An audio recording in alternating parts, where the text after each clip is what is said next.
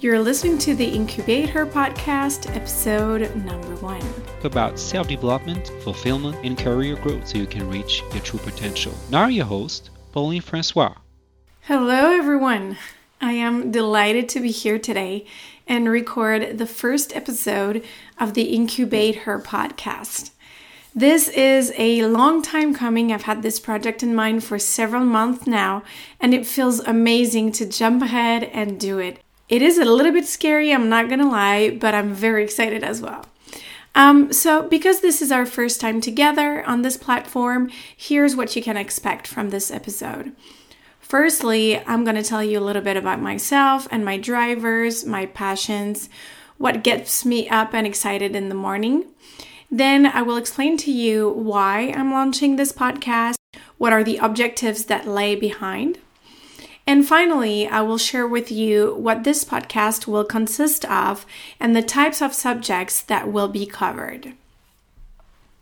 So, to start off, my name is Pauline. I'm a 36 years old mother of two young children, two boys, and I am French living near Paris in the Parisian area. So when you hear an accent, that's where that's from.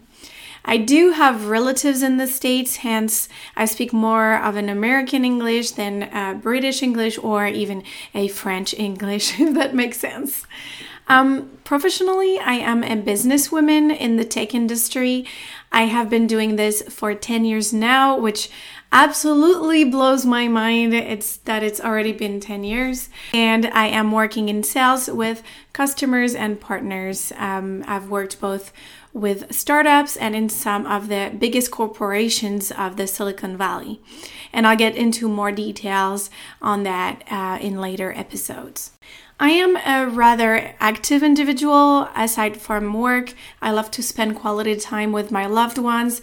I love to travel and discover new cultures and new places. I am also a musician. I play the piano and the guitar. And I do love to sing, but I'm not a great singer. It's just for my personal satisfaction. I love to eat. Uh, gastronomy is very important to me. That's how I'm very French. And I enjoy going to nice places such as restaurants and bars.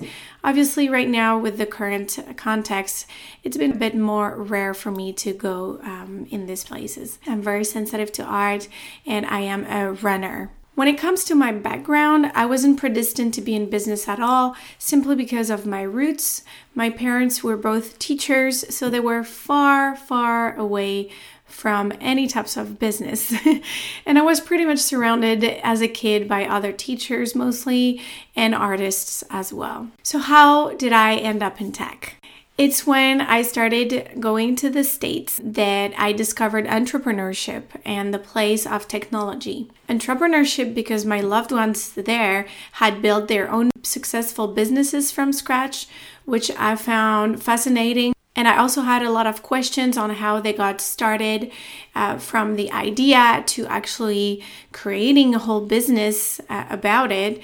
And I felt and still feel today a lot of admiration for people who start their structure on their own and who go ahead and take that risk. That's fascinating to me. And I just feel very at awe of when people do that. So being in the Bay Area was also the time when technology became a very tangible thing for me.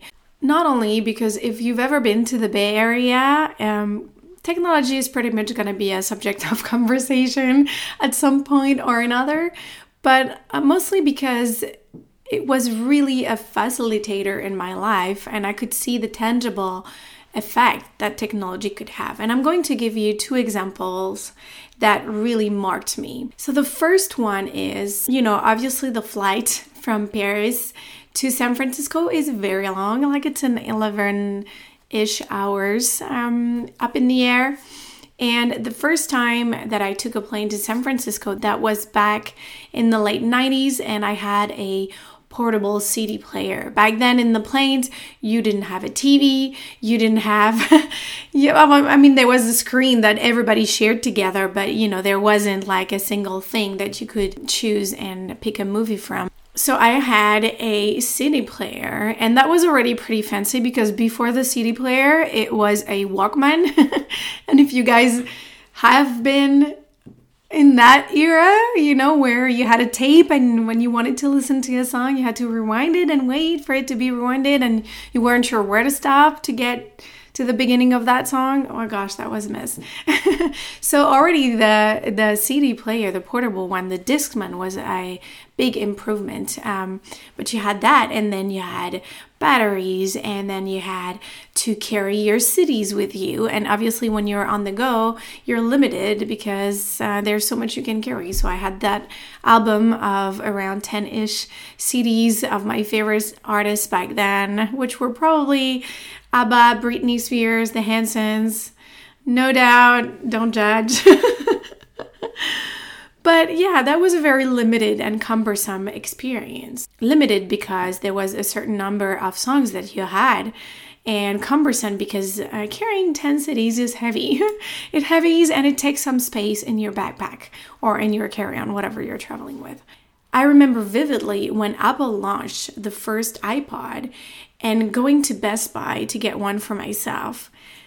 I was so excited. I was just like, I was just so excited. And that was my first next generation device. I didn't own a computer back then, nor a smartphone, obviously, because they just didn't exist yet. And my point is, the technology was mind blowing. That little white rectangle with 5 gigabyte could host a thousand songs. I still own it, by the way. I still have it in my drawer right now. if I open it, it's right there. Um, it's a token of that time. But yeah, in that device that was so much smaller than my Discman and the album with the CDs that came along with it, I could hold 10 times more songs. And that's how I became obsessed with Apple. The other experience that marked me was the arrival of emails to the consumer market. Computers started being available in companies first, as we all know, and the World Wide Web, though launched in 1989, didn't arrive in my house until around 10 years later, I would say. Before the internet, I could only communicate by phone with my loved ones in the States which, for those of you who are accustomed to time zone differences, you know that the nine hour gap between Paris and California is tricky. You get a small window of being in daytime together, which you cannot miss.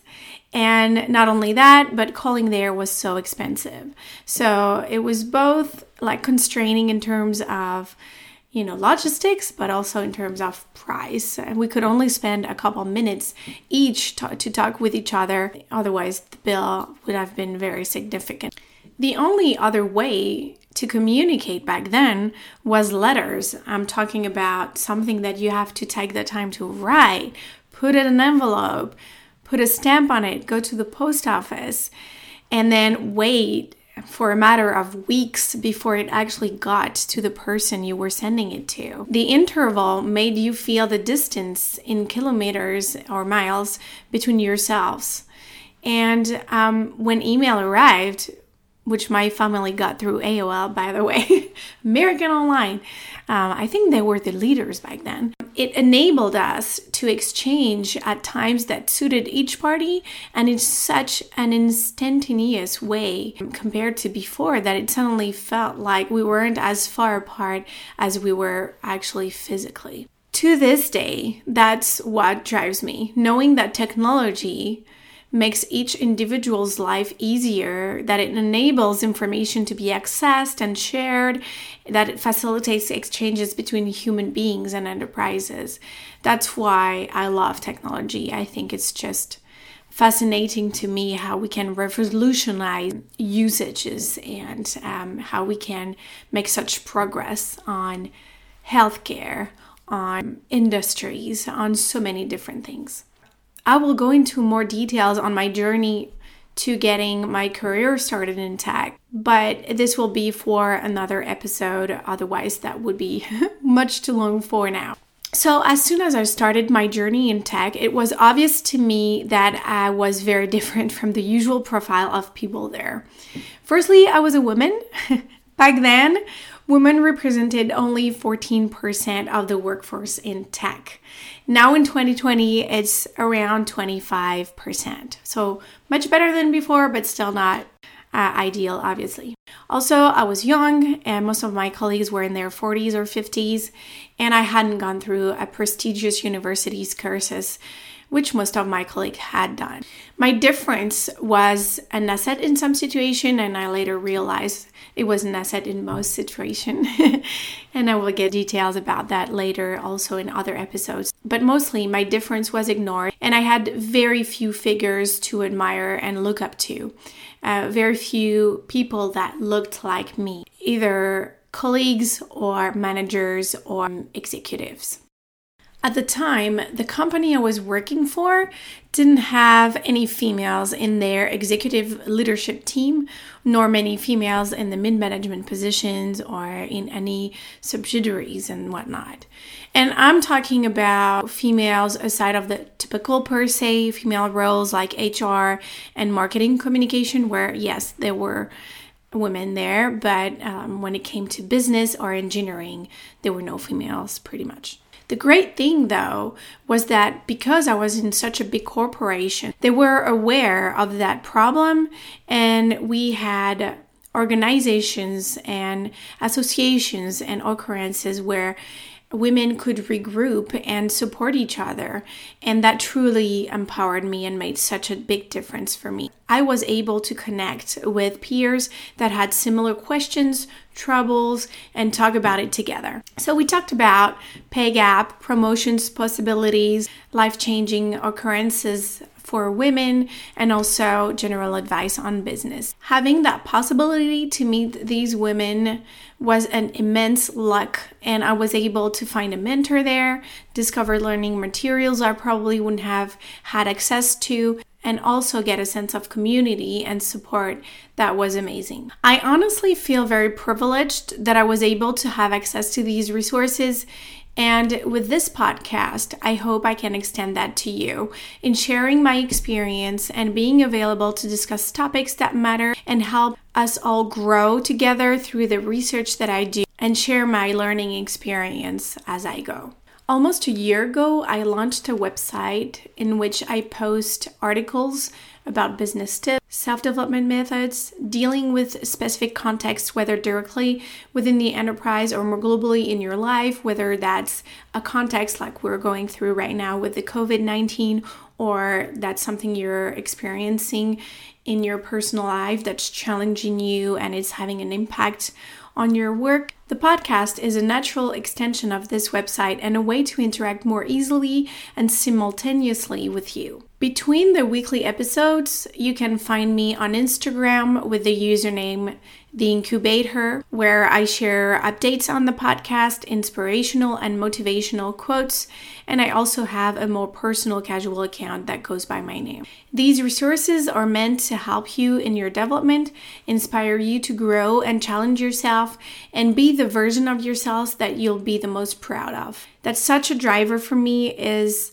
it doesn't matter if I fail, it matters if I know I gave my best. And I truly mean that. And that's what I actually say to my kids. Another thing that means a lot to me and that's really important and that I talk about in my intro real quick is authenticity. And what I mean by that is I believe fulfillment comes from being your true self, outside of prerogative and bias that are pushed to us, whether it is from our parents, our education, our environment, you know, what people are pressuring us to be we should be who we want to be, who we are without limitations.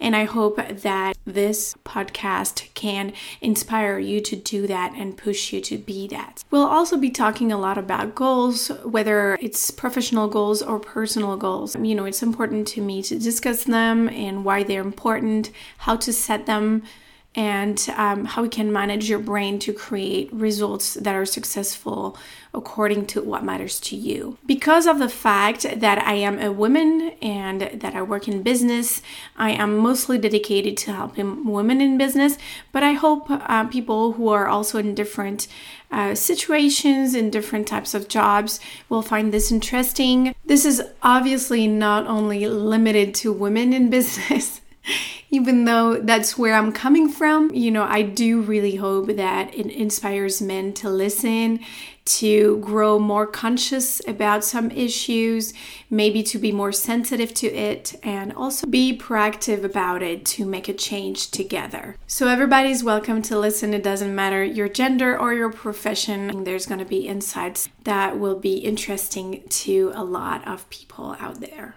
So, to give you more examples, the typical subjects that I will be covering will be the subjects of mentorships, sponsorships, how to get your first jobs, ways to create a powerful business plan, habits to put in place to be successful, setbacks that you can expect to face in your career, and how to contract them, etc. Every now and then, I will also bring guests so they can share their journey and experiences in leadership positions or single contributor position in business, in tech, or anybody that has a interesting journey and experience that they want to share that is relevant to this podcast. That's about it for now. Feel free to reach out to me until next week's episode, and I will talk to you then. Bye. Thank you for listening to this podcast. Comment on this episode on theincubateher.net. For more tips and content, visit the paulinefrancois.net site. Don't forget to subscribe, share, and review.